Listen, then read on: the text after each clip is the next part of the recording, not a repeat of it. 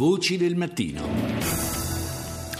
Cominciamo la nostra rassegna internazionale parlando di Irlanda. Ieri al voto con il referendum sui matrimoni omosessuali che farebbe, in caso di affermazione dei sì della nazione un tempo più cattolica d'Europa, il primo Stato ad adottare una politica del genere sulla scia di una consultazione popolare. Ivana Boyle è la portavoce del fronte tradizionalista. Mothers and Fathers Matter, letteralmente padri e madri sono importanti.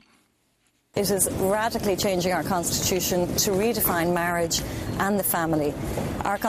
Tutto questo sta cambiando radicalmente la nostra Costituzione e rischia di ridefinire profondamente sia il matrimonio che la famiglia, sottolinea. Il diritto costituzionale di sposarsi è legato all'altro diritto, quello di avere una famiglia. Il punto però è proprio questo, secondo la Boyle. Il governo cerca di far passare la linea che è soltanto un affare tra due persone che vogliono dirsi di sì, lo voglio, ma ha a che fare in realtà con uno stravolgimento del concetto stesso di famiglia. Ora si dice né più né meno che uomini e donne sarebbero intercambiabili. Madri e padri non lo sono invece, è un fatto estremamente radicale.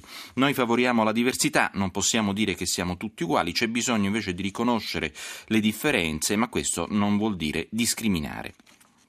E poi ancora andiamo in, eh, nel sud-est asiatico dove il dramma dei Rohingya è in primo piano. I Rohingya sono abitanti di origine bengalese che vivono in Birmania e di religione musulmana, sottoposti ad un regime di discriminazione e persecuzione che secondo molti osservatori è degno dell'apartheid. Oggi sono appunto in fuga dalla Birmania, un fatto che sta propagando sdegno in particolare in Malesia, una delle mete principali di approdo dei profughi. Ieri dimostranti hanno sfilato davanti davanti all'ambasciata birmana Kuala Lumpur. Secondo il leader del Partito dei diritti umani malese, Ibrahim Ali, si è arrivati ormai ad un punto limite. I would like to ask if the Myanmar Vorrei sottolineare, dice con forza, che se il governo birmano continuerà ad essere riluttante nel cooperare nell'assistenza mm, profughi, dei profughi Rohingya, come anche di partecipare ai lavori dell'ASEAN, l'Associazione delle Nazioni del Sud-Est Asiatico, e continuerà a rifiutare trattamenti paritari nei confronti di questa minoranza, sarebbe il caso di organizzare il vertice ASEAN in tempi stretti ed eventualmente di decidere l'espulsione della Birmania dall'organizzazione. Andiamo infine in Iraq dove le autorità si dicono determinate a vincere la guerra contro l'ISIS nonostante le spettacolari recenti avanzate del califfato. Il vicepresidente iracheno Yad Alawi. It's, uh, it's not uh,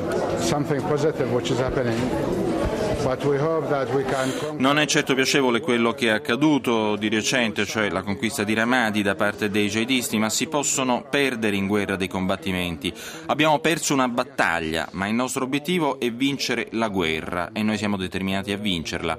Eh, a Ramadi c'erano segnali critici, c'erano continue richieste d'aiuto sia dalla popolazione che dalle forze armate per ricevere più armi, ma eh, non è stata effettivamente fornita sufficiente assistenza, neppure alle tribù che l'avevano richiesta. Certo, ora viviamo una situazione critica, è evidente, per tutto il Paese.